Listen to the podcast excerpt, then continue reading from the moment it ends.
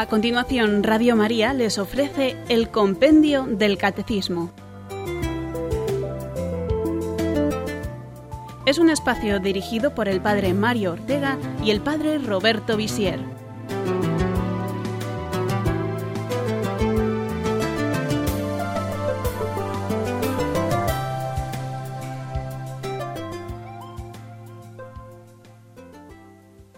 Buenas tardes a todos los oyentes del programa de Radio María Compendio del Catecismo.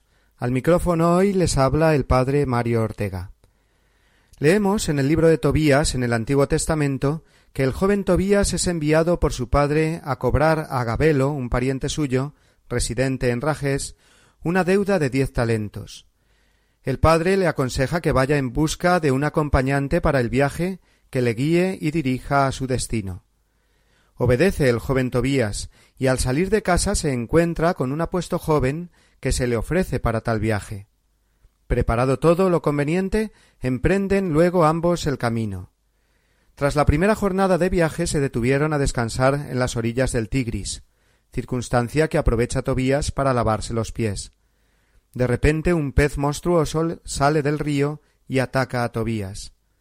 A las voces del joven acude el arcángel Rafael, que éste era en realidad el acompañante de Tobías, y le ordena que, abrazándose al pez, lo saque del agua, y así, muerto él mismo, le dice que abra sus entrañas, le saque el corazón, la hiel y el hígado, para servirse de ellos a su tiempo.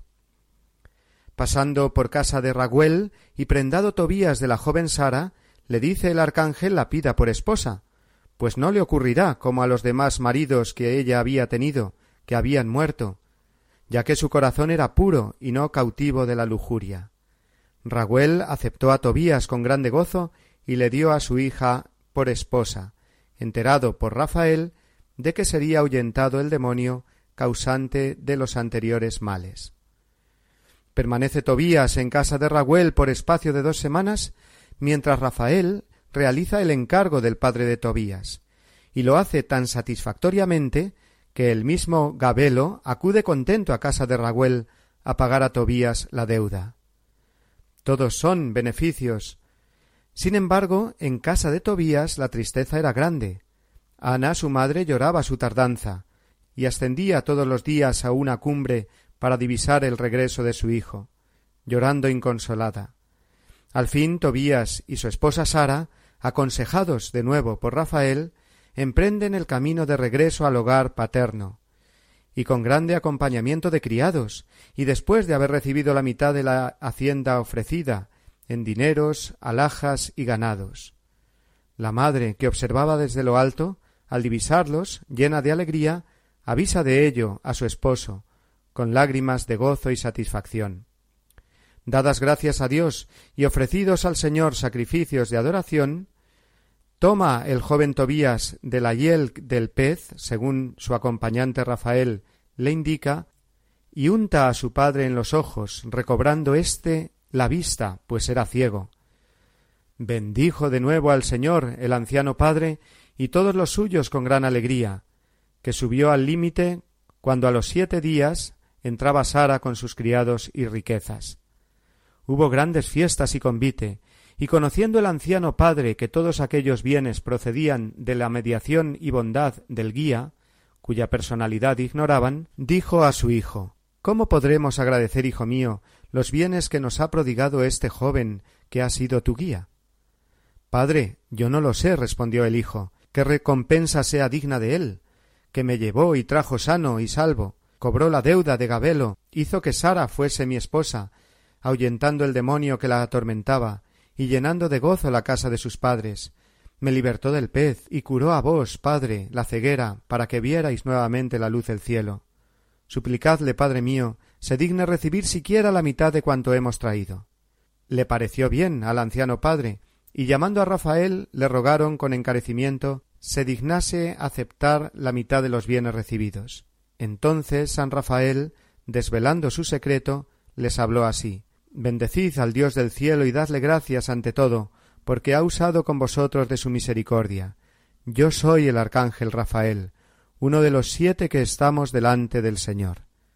Al oír esto, padre e hijo se turbaron y, llenos de temor, cayeron en tierra.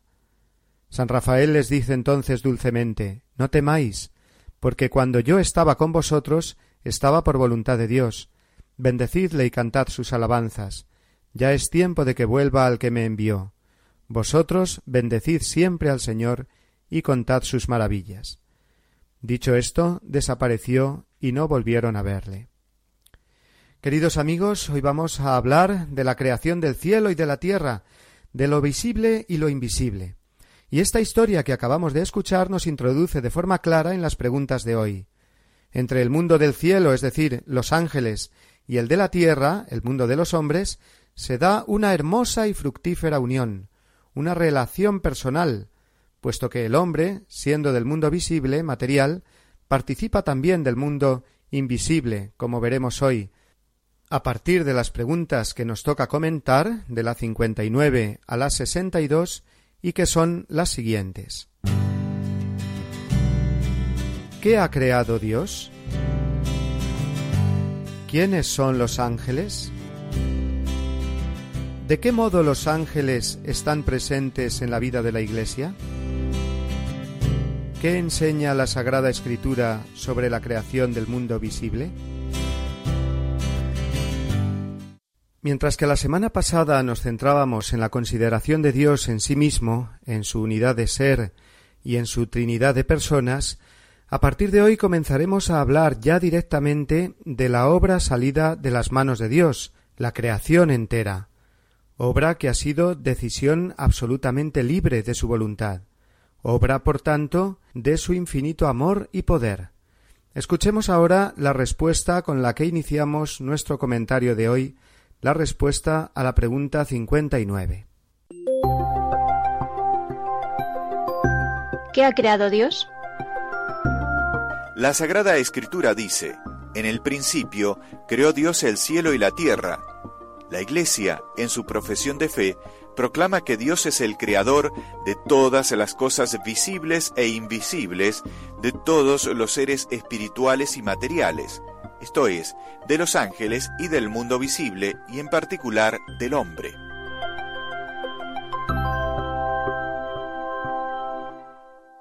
El credo apostólico, con la expresión bíblica tomada del libro del Génesis, dice así: «Creo en Dios Padre Todopoderoso, Creador del cielo y de la tierra». En el credo niceno, sin embargo, se utiliza una expresión más técnica y explícita: creador de todo lo visible y lo invisible. Es lo mismo, como veremos, es toda la creación. Tanto al decir cielo y tierra como al decir lo visible y lo invisible, nos estamos refiriendo a toda la creación, sin excepción alguna. Dios ha creado todo. La expresión el cielo y la tierra no significa simplemente lo de aquí abajo y lo de allí arriba. Por la tierra no se entiende solo el planeta Tierra, sino todas las realidades visibles, medibles, materiales, todo lo que está en el universo, todo lo que pertenece al ámbito de la física y que tiene una composición química y que se encuadra en las coordenadas del espacio y del tiempo. Eso es la Tierra. La tierra es también, en esta expresión bíblica, todo el mundo de los hombres, el desarrollo temporal y material de su vida, los diversos eh, procesos naturales. Luego, creador de la tierra es sinónimo de decir creador de lo visible, del mundo material. Sin embargo, el cielo o los cielos, siendo cierto que puede hacer referencia en la Biblia también al firmamento, al espacio interestelar, ¿eh? como en el Salmo diecinueve, el cielo proclama la gloria de Dios, normalmente el cielo o los cielos se refiere al lugar, entre comillas, propio de Dios. ¿Eh? Por ejemplo, eh, decimos, Padre nuestro que estás en los cielos. No es un espacio concreto físico. Que estás en los cielos significa que eres Dios, que no perteneces al mundo material.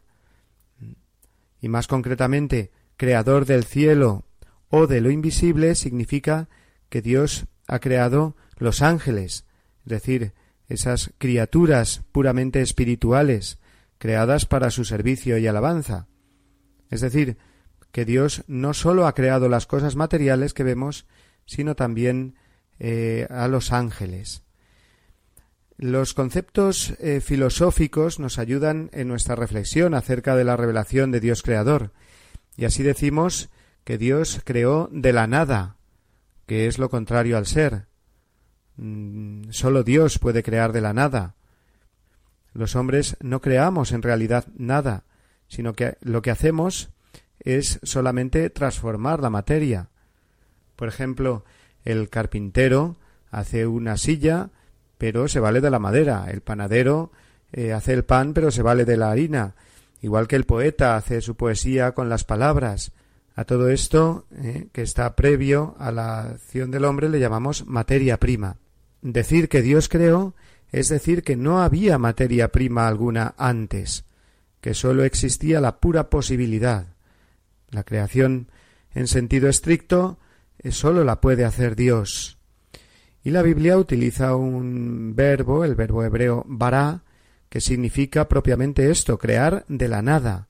El verbo bara aparece más de cuarenta veces en la Biblia, y siempre para expresar una acción divina, una intervención fuera del orden natural.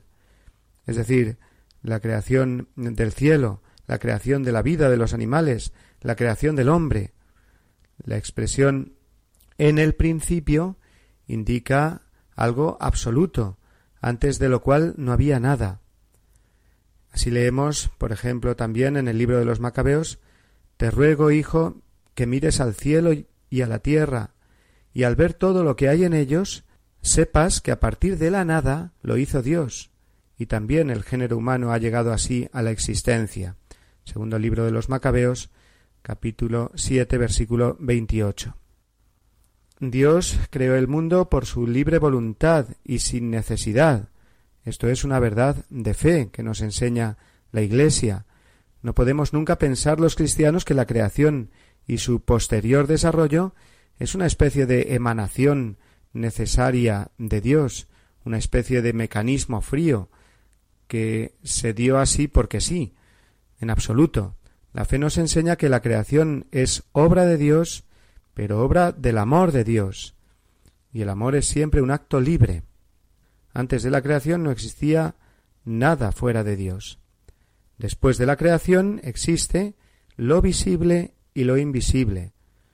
Lo invisible, ¿eh? También no nos olvidemos de los ángeles, de los cuales hablaremos a continuación. No caigamos así en la tentación de pensar solo en la creación visible. Hay una conjunción armoniosa entre el cielo y la tierra, entre lo visible y lo invisible, entre lo espiritual y lo material, porque ambos mundos han salido de la mano de Dios. Es la realidad, no dos realidades diversas e independientes. Y precisamente es el ser humano la expresión más clara de esta vinculación entre lo material y lo espiritual, porque el hombre participa de estos dos niveles de la creación, el mundo visible y el mundo invisible, la tierra y el cielo. Es el único ser material y espiritual a la vez. Está compuesto de cuerpo y alma. Esto lo declara así solemnemente el magisterio de la Iglesia en el Concilio cuarto de Letrán.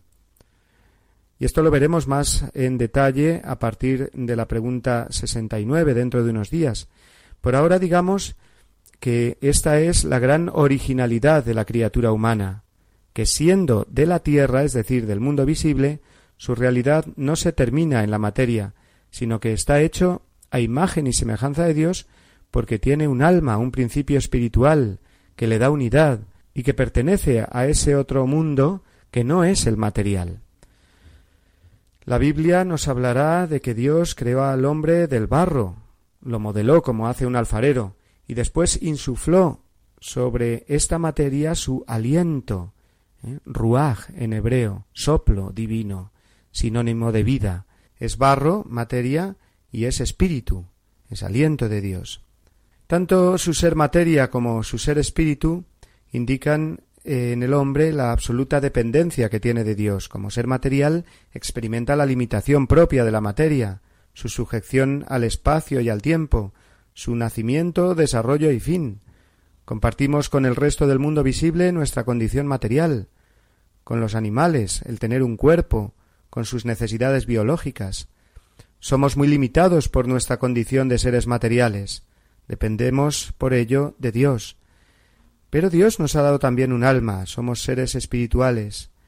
Y esto nos abre un camino de eternidad, que no quiere decir de completa independencia de Dios Creador. Precisamente este nuestro ser espiritual es lo que nos une a Dios, lo que nos hace semejantes a Él, dependientes de Él.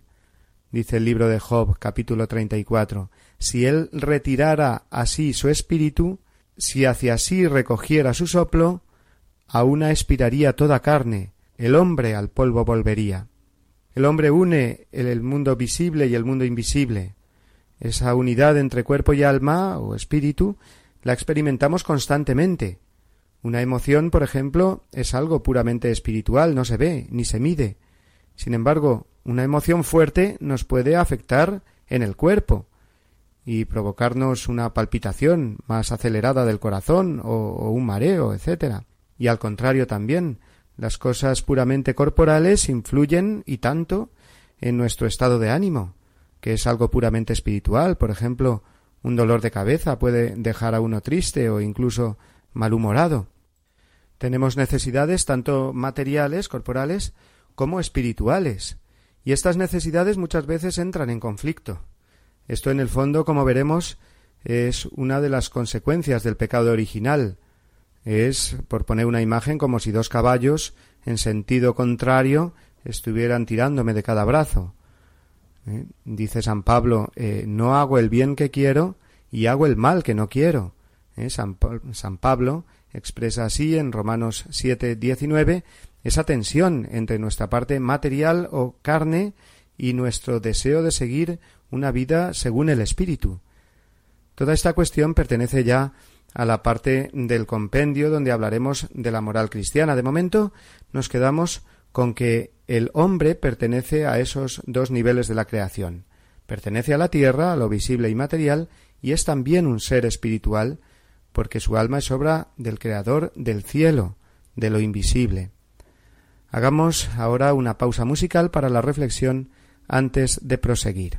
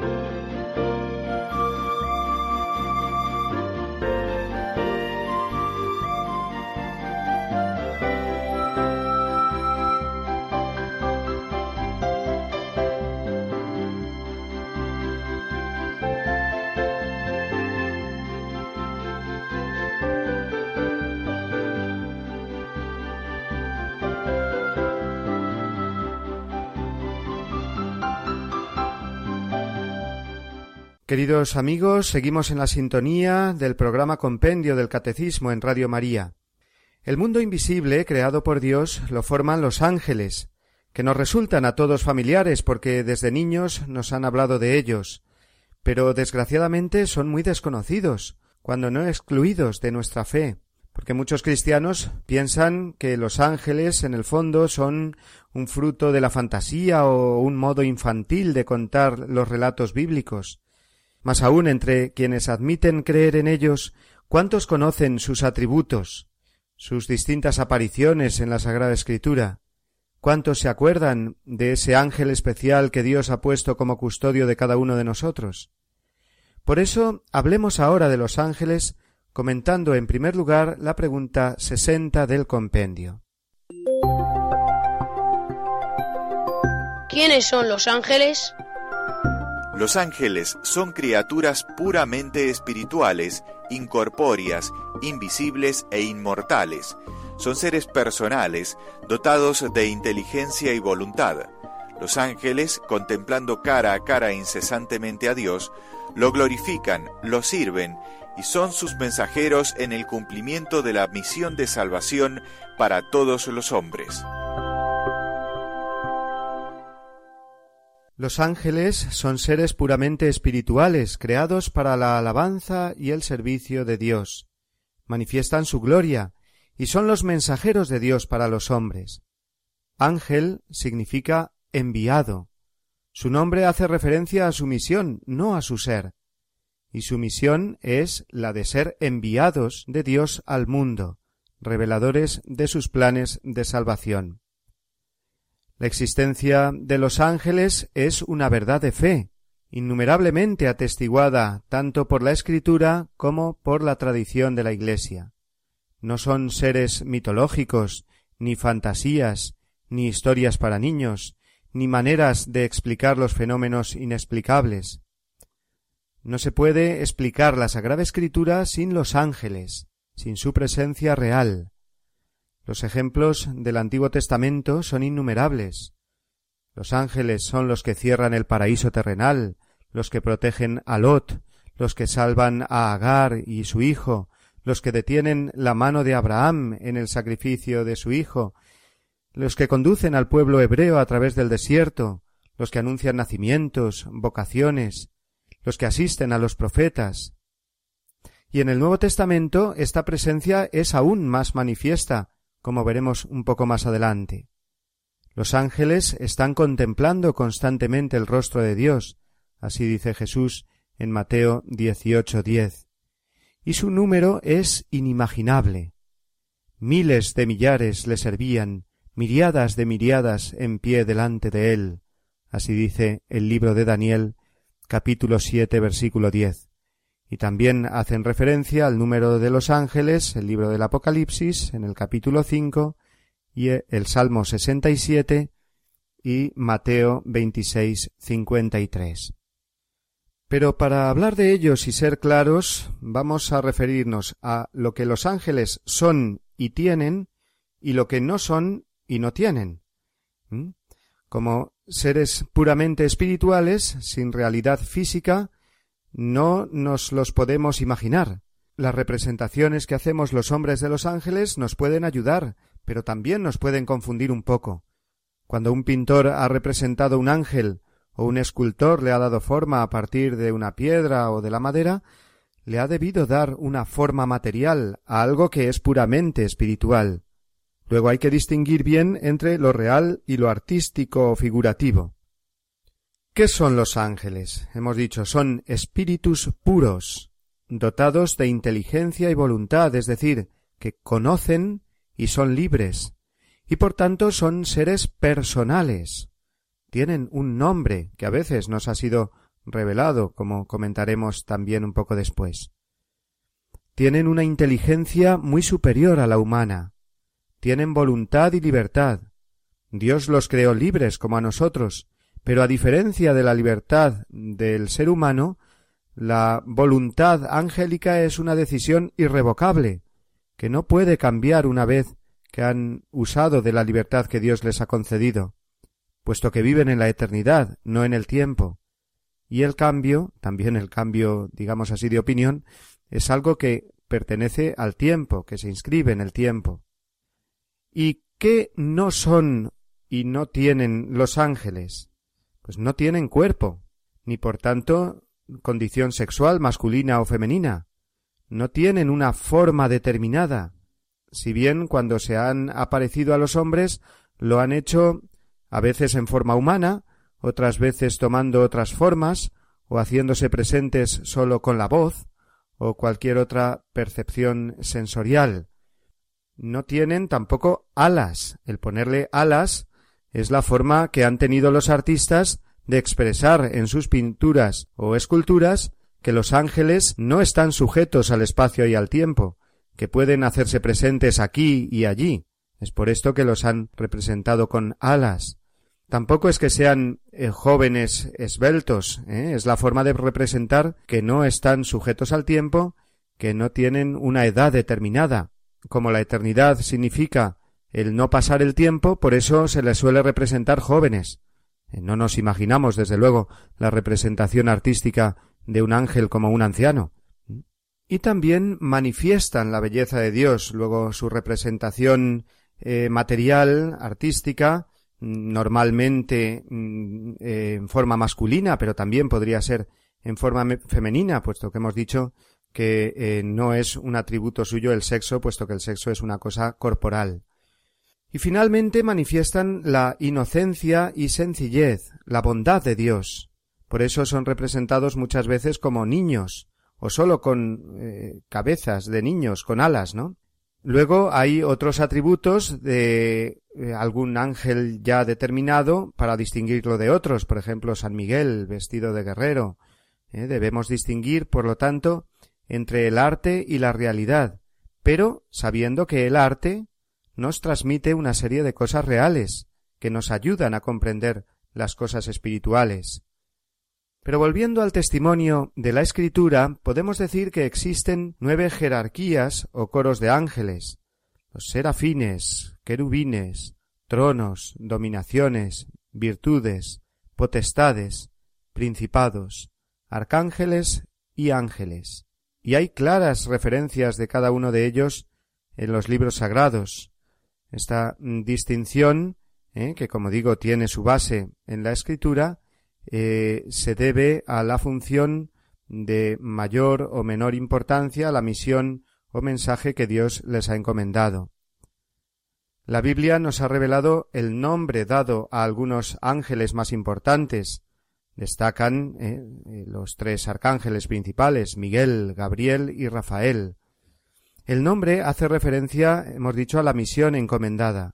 Miguel significa ¿quién como Dios? O nadie como Dios, porque fue el que encabezó aquella batalla misteriosa de la que nos habla el libro del Apocalipsis, batalla contra Satanás y los suyos.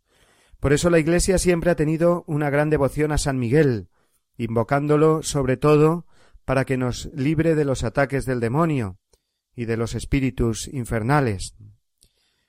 Por su lado, Gabriel significa Dios es mi protector, y a él se le encomendó, como sabemos, la misión de traer la mejor noticia que haya podido recibir el mundo, la encarnación del Verbo. Y finalmente Rafael significa medicina de Dios, como hemos recordado en la introducción del programa de hoy. Encontramos a los ángeles especialmente presentes en la vida de Jesús. Es lógico, Jesús es Dios y los ángeles sirven a Dios. Cristo es el centro del mundo de los ángeles. Los ángeles le pertenecen.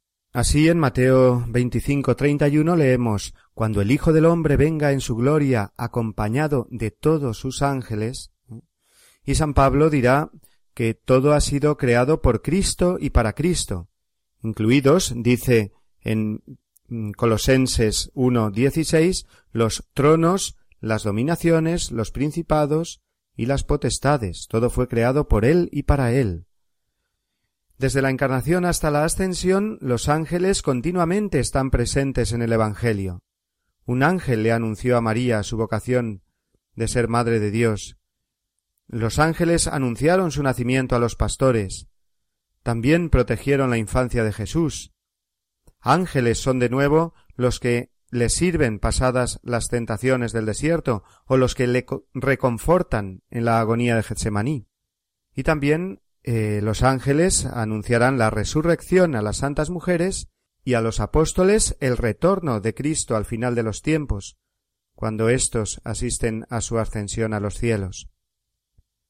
Algunos se estarán preguntando, bueno, también son ángeles los demonios, que de modo continuo Eh, también aparecen en la Escritura. Eh, sí, son ángeles caídos, Satanás y otros muchos, pero de ellos hablaremos dentro de tres días, cuando lleguemos a la pregunta setenta y cuatro del compendio. De momento seguimos hablando de los ángeles que sirven al Señor y también a la Iglesia y a los cristianos, como nos enseña la respuesta a la pregunta sesenta y uno que escuchamos a continuación.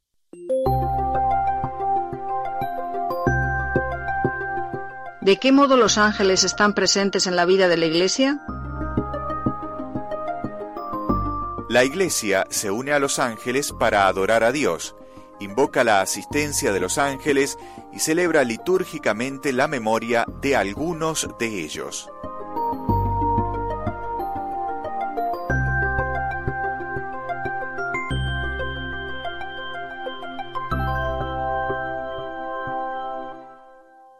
La Iglesia se beneficia de la ayuda misteriosa y poderosa de los ángeles.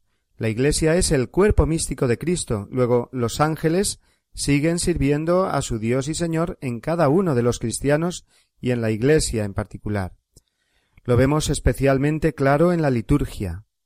La Iglesia se une a los ángeles para adorar al Dios tres veces santo, cuando al final del prefacio recordemos que se escucha: unidos a los coros de los ángeles, cantamos a una sola voz, Santo, Santo, Santo es el Señor. ¡Qué admirable unión entre la creación invisible, los ángeles, y el hombre redimido, que puede alabar así a Dios dando voz a toda la creación visible! También en la liturgia eucarística escuchamos en el canon romano esta oración: Te pedimos humildemente, Dios Todopoderoso, que esta ofrenda sea llevada a tu presencia hasta el altar del cielo por manos de tu ángel. Es decir, los ángeles presentan a Dios nuestras oraciones y ofrendas, presentan al Padre, al mismo Cristo Eucaristía. Esto es maravilloso y nos ayuda a vivir mejor la Eucaristía. Pensar que en el altar de la misa, que en el sagrario de la Iglesia, pues están eh, los ángeles. Esto eh, lo sabemos por la fe, claro, aunque no han faltado santos que han recibido la gracia de experimentar esta presencia de un modo sensible. Y cómo no, eh, no nos olvidemos nunca del ángel custodio o ángel de la guarda. Todos tenemos un ángel al que Dios le ha encargado la misión de velar continuamente de nosotros. El ángel de Yahvé acampa en torno a sus fieles y los libra, así dice el Salmo treinta y cuatro. Y San Basilio declara: cada fiel tiene a su lado un ángel como protector y pastor para conducirlo a la vida. El recuerdo y la invocación a nuestro ángel custodio es un elemento muy importante de la vida espiritual y muy eficaz para experimentar de un modo concreto, sencillo y bello la acción misma de Dios, su providencia, a través de los ángeles. No nos olvidemos, pues, de nuestro ángel de la guarda y acudamos a él con frecuencia para experimentar mejor de este modo su protección. Hagamos ahora una nueva pausa musical.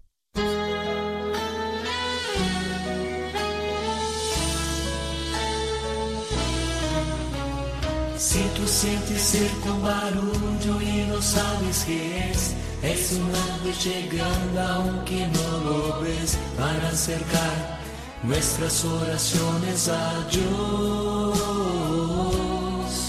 Sin más, abre el corazón y comienza a cantar, que no hay gozo más grande que el amor celestial, y los ángeles ya vienen a celebrar. Sí, vuelan los ángeles en el lugar, en medio de todos y sobre el altar, trayendo las manos llenas de bendiciones. No sé si el cielo bajó, qué fue lo que pasó. Yo sé que está lleno de ángeles, sí, y que el mismo Dios está aquí. Queridos amigos, entramos ya en la recta final del comentario de hoy en nuestro programa Compendio del Catecismo. Afirmamos en el credo que Dios es creador de lo invisible y de lo visible. Ya hemos hablado del mundo angélico antes, ese mundo invisible, espiritual. Ahora, en la pregunta sesenta y dos, se nos formula brevemente la enseñanza revelada sobre la creación del mundo material visible. Escuchémosla. ¿Qué enseña la Sagrada Escritura sobre la creación del mundo visible? A través del relato de los seis días de la creación, la Sagrada Escritura nos da a conocer el valor de todo lo creado y su finalidad de alabanza a Dios y de servicio al hombre, Todas las cosas deben su propia existencia a Dios, de quien reciben la propia bondad y perfección, sus leyes y lugar en el universo. La intención de la Biblia no es explicar científicamente el mundo, sino explicarlo salvíficamente, es decir, que no nos pretende enseñar ciencias naturales, sino el camino de la salvación. Y esto no quiere decir que lo que nos cuente sea falso o vaya contra la ciencia. Esto ya lo explicamos en programas anteriores. Es todo lo contrario. La Biblia nos ofrece del mundo no una verdad distinta, porque la verdad es una, sino una verdad a un nivel más profundo. La ciencia nos dirá cómo son las cosas. La Biblia nos enseña para qué han sido creadas las cosas. La ciencia nos hablará, por ejemplo, del Big Bang, como momento del origen de todo. No hay problema. Ese es el cómo se hizo. La revelación va más allá y nos dice quién lo hizo y para qué lo hizo. La ciencia no nos dice quién hizo esa concentración increíble de materia y energía que dio lugar a todo el universo en esa gran explosión. Y sería necio el hombre que simplemente dijera, si la ciencia no me lo dice, deduzco que se hizo solo. No, pues para responder a estas preguntas tenemos la filosofía y está la teología, basada en la revelación de Dios.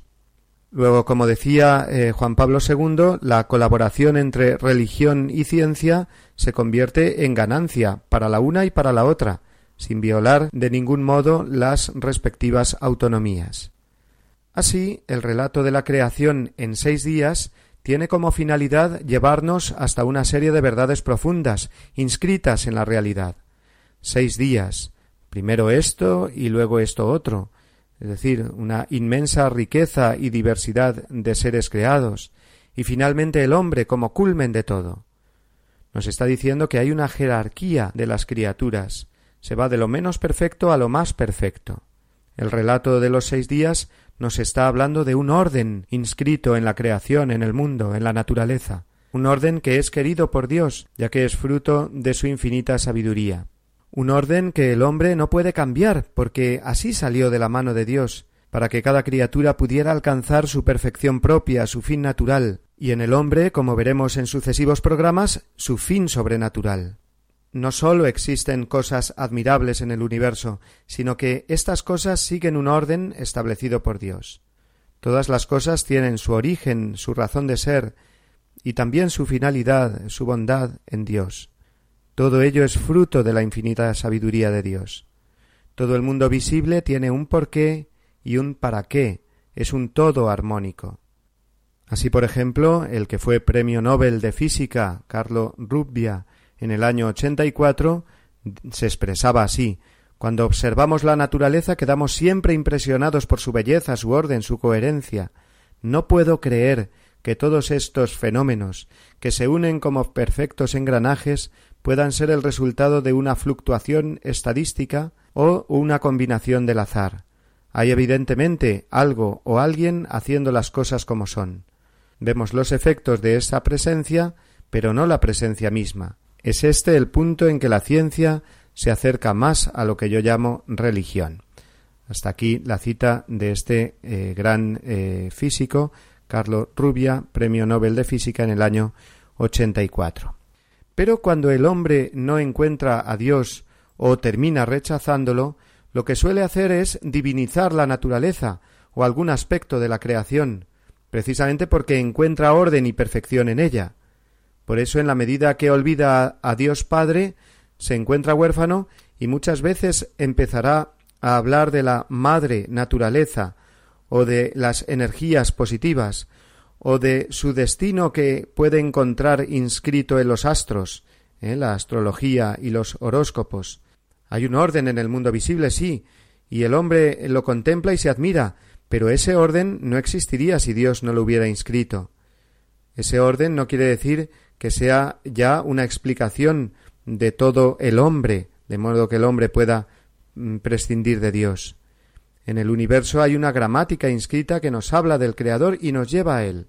Pero el mundo visible, la naturaleza desligada de su Creador y ordenador, que es Dios, no puede dar al hombre el sentido pleno de su vida, absolutamente. Hasta el famoso astrofísico Stephen Hawking reconoce: vemos el universo de la forma que es porque si fuese diferente no estaríamos aquí para observarlo. Es decir, que el orden que hay en las cosas es tan perfecto que nos permite conocer las mismas cosas y que estas cosas, en definitiva, nos orientan a Dios.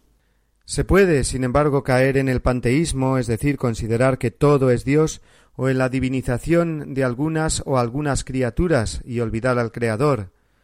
La ciencia y la razón sirven para llevarnos a Dios, puesto que Dios ha hecho al hombre inteligente para llevarlo hasta Él, no para confundirlo. Pero cuando entra el pecado en el mundo, el pecado de la soberbia, en primer lugar, que es siempre y en definitiva el primer y principal pecado de todo hombre, el hombre ensoberbecido puede creerse autónomo y creer que su ciencia y su inteligencia lo puedan salvar y hacerle Dios y Señor de todo. Pero en definitiva, volviendo a nuestro número sesenta y dos del compendio, que es ahora el que nos ocupa, de la afirmación de fe creo en Dios, creador del mundo visible, se derivan las siguientes verdades. Primera, nada existe que no deba su existencia al Creador. Todos los seres y toda la historia humana encuentran su raíz en este acontecimiento primordial. Segundo, toda criatura posee su bondad y su perfección propias. Dios ama todo lo que ha creado, hasta los seres más insignificantes, porque todo es obra suya. Tercero, las criaturas son interdependientes entre sí, esto es, que las innumerables diversidades y desigualdades significan que ninguna criatura se basta a sí misma, que dependen unas de otras para complementarse y servirse mutuamente. Existe una solidaridad fundamental entre todas las criaturas. Y cuarta, la belleza de la creación refleja la infinita belleza del Creador, y por eso al hombre, cumbre de la creación, le gusta la belleza y la armonía, porque está creado a imagen de Dios. Por ello siente el deber de proteger siempre este orden natural, y es este orden natural un principio de sabiduría y un fundamento de la moral. Pero, queridos amigos, no podemos alargarnos hoy más, y llega ahora el momento que dedicamos diariamente al resumen, conclusiones, de nuestro comentario de hoy. Dios ha creado el cielo y la tierra, los ángeles del cielo y los hombres que viven entre las demás criaturas visibles. Pero como el hombre ha sido creado a imagen de Dios y es cumbre de la creación visible, participa también del mundo espiritual. En concreto, debemos recordar, a partir de las preguntas de hoy, que los ángeles que sirven a Dios adorándolo y siendo sus mensajeros están también para bien del cristiano y de la Iglesia. Le ofrecen su protección, ante todo el ángel custodio que cada uno tenemos, y también elevan nuestras oraciones y buenas obras a Dios. Nos unimos a ellos en la liturgia de alabanza a nuestro común Dios creador. Tenemos, pues, con los ángeles una relación personal. Nuestra relación con el mundo espiritual no es algo impersonal. No establecemos relación con ninguna energía positiva o negativa, ni estamos bajo la influencia de astros o movimientos estelares. Dios ha establecido en su providencia una admirable unión, basada en el amor y en la confianza, con los ángeles, que están para nuestro bien y el de toda la humanidad, y por medio de ellos quiere Él obrar. Acordémonos más de nuestro ángel custodio, de nuestro ángel de la guarda, para que con su protección descubramos cada día más el amor paternal de Dios. Asimismo, veamos en el resto de la creación visible ese orden y armonía establecidos por Dios para la consecución de nuestro bien. Respetemos ese orden inscrito por Dios en la naturaleza y en el cual estamos insertos, porque ello nos llevará siempre a Él y al progreso de la humanidad entera.